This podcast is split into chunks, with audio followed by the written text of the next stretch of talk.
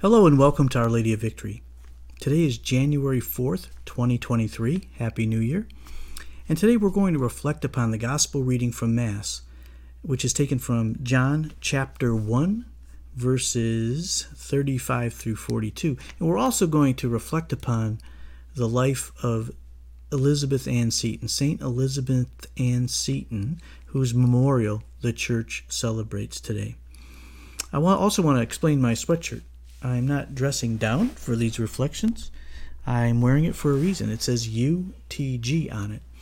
And if you recall, you may know that UTG stands for Unleash the Gospel, which is the kind of the the mission, the rallying cry, maybe the call to action of the Archdiocese of Detroit. We're all called to unleash the gospel. And also, on the back of my shirt, it says bystanders, and there's a red line through it. I'm not going to turn around, but I have a hat with the same thing on it. So that means no bystanders. We're all called to do it. And I think it's relevant. I'm wearing it today because Jesus is putting his team together. He's getting ready to unleash the gospel in first century Palestine. He's talking with, you know, he's encountering for the first time, and they're encountering him, the apostles. John, Andrew, Peter. And also, I think the life of Elizabeth Ann Seton uh, shows us so much. It's an example of how much God works with just ordinary people who surrender their lives to Him and how He bears fruit and works through them for the benefit of others and for the world, right? So, um, so we're going to get into the gospel reading. I do want to set this up a bit because, um, you know, this Jesus is has just encountered John the Baptist, and John the Baptist says this to his disciples about Jesus prior to the, the reading. So he says this I myself did not know him, but he who sent me to baptize with water said to me, He on whom you see the Spirit descend and remain, this is he who baptizes with the Holy Spirit. So just hold that whole idea of baptizing with the Holy Spirit in uh, your minds and we're going to comment on that a bit in a moment. So, a reading from the Holy Gospel according to John. John was standing with two of his disciples, and as he watched Jesus walk by, he said, Behold, the Lamb of God. The two disciples heard what he said and followed Jesus. Jesus turned and saw them following him and said to them, What are you looking for? They said to him, Rabbi, which translated teacher, where are you staying? He said to them, Come, and you will see. So they went and saw where he was staying, and they stayed with him that day. It was about four in the afternoon. Andrew, the brother of Simon Peter, was one of the two who heard John and followed Jesus. He first found his own brother Simon and told him, we have found the Messiah, which is translated Christ. Then he brought him to Jesus. Jesus looked at him and said, You are Simon, the son of John. You will be called Cephas, which is translated Peter. The Gospel of the Lord. Praise to you, Lord Jesus Christ. Well, I think one of the themes that comes out of this passage uh, is that it reveals the direction of our lives are forever changed once we encounter Jesus, authentically encounter Jesus and enter, enter into a relationship with Him. And I don't want to make it sound like it's more than it's authentically encountering. No, I mean, even when we really want to know Jesus and accept Him into our, our lives, and surrender to Him, when we repent and believe, like Jesus tells us to do, we receive Him, believe in Him, abide in Him, obey His commandments, our lives are forever changed. We're surrendering our hearts to Him. Well, how does that happen? And, you know, what can the saints teach us? We'll get to that. But first, remember that baptizes in, in the Holy Spirit line. Jesus baptizes in the Holy Spirit. So I'd like to just share something from Pope Benedict, God rest his soul, who recently passed away. He, he attempts to explain what this means, or he does explain it. The Holy Spirit consecrates the person and at the same time makes him or her a living member of the mystical body of Christ. sharing in the mission of witnessing to his love, to Jesus' love. So when we're baptized in the Holy Spirit, we're consecrated, we're set aside for God, right? Maybe that's one way to look at what consecrated means. You know, many of the Old Testament biblical prophets teach us that when God works out his definitive act of salvation at the end of time, he will pour out the Spirit. So now these are Old Testament prophets. And we say end of time, end uh, the, the messianic age, right? This is happening right now. Uh, the, the, the Spirit has been poured out through Jesus.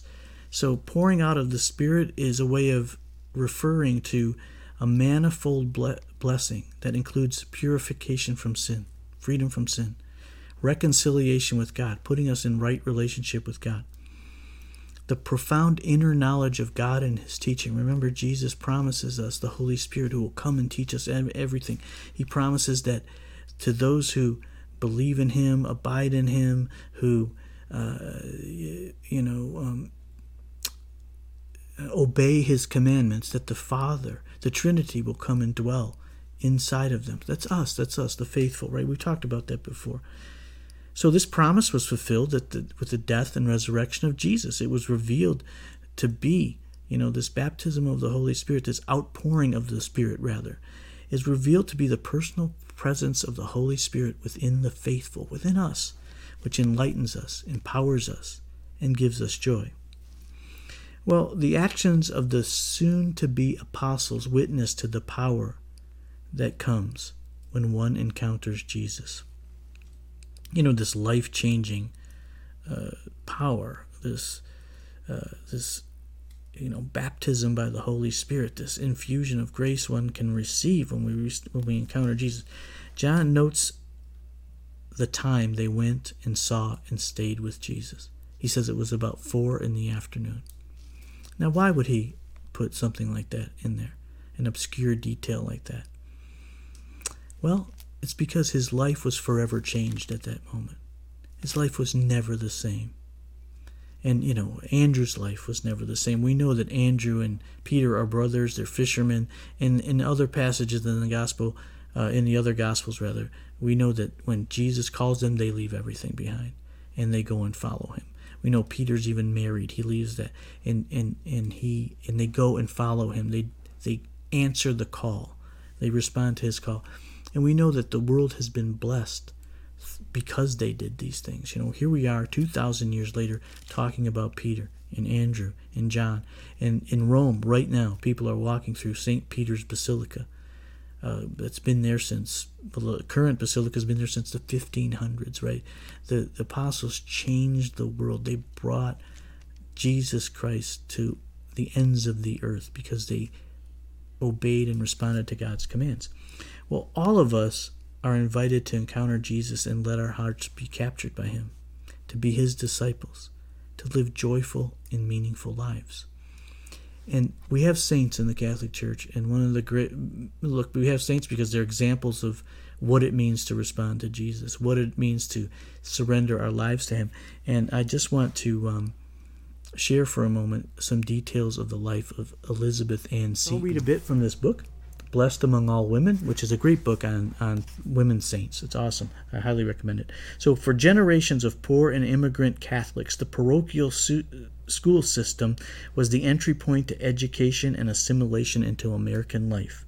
So, this outstanding feature of American Catholicism was created by many people but it rose largely on the foundation established by one woman, Elizabeth Ann Seton.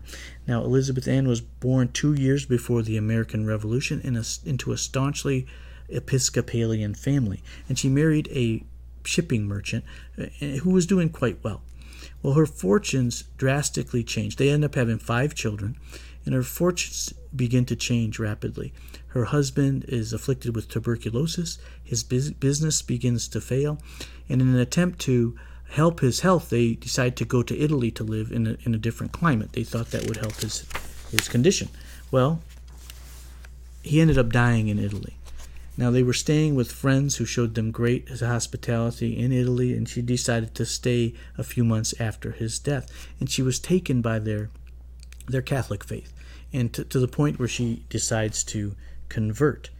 Well, when once she returned to New York, so intense was the anti Catholic feeling among her family and social circle that she was effectively abandoned. By the time she was formally received into the church at, in 1805, she was left penniless to care for her five children. Well, a way out was propo- was presented to her by a priest from Baltimore, and that was he asked her to help her him start a Catholic school, which she did at his parish.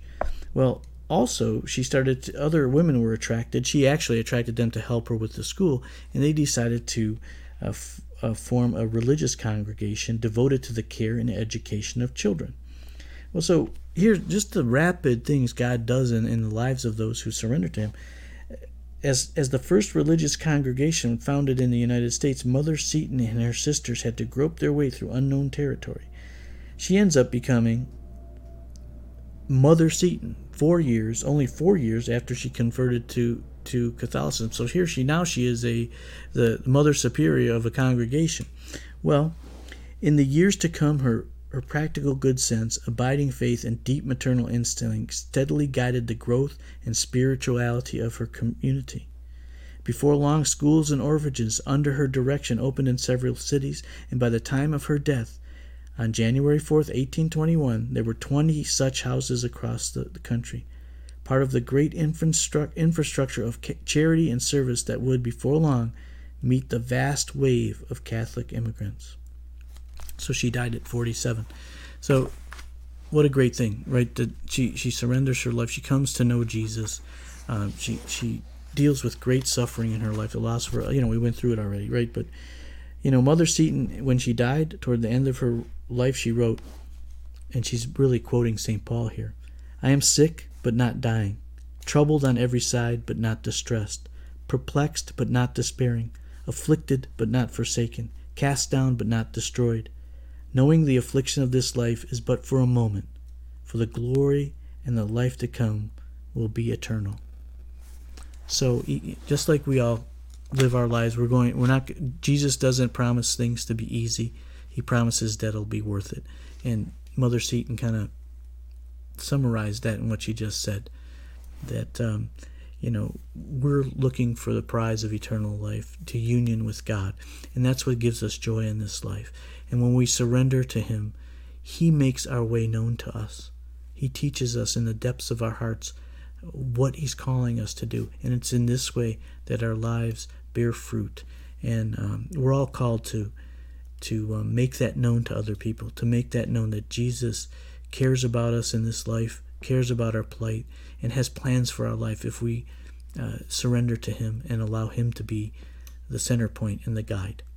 Go in peace, brothers and sisters.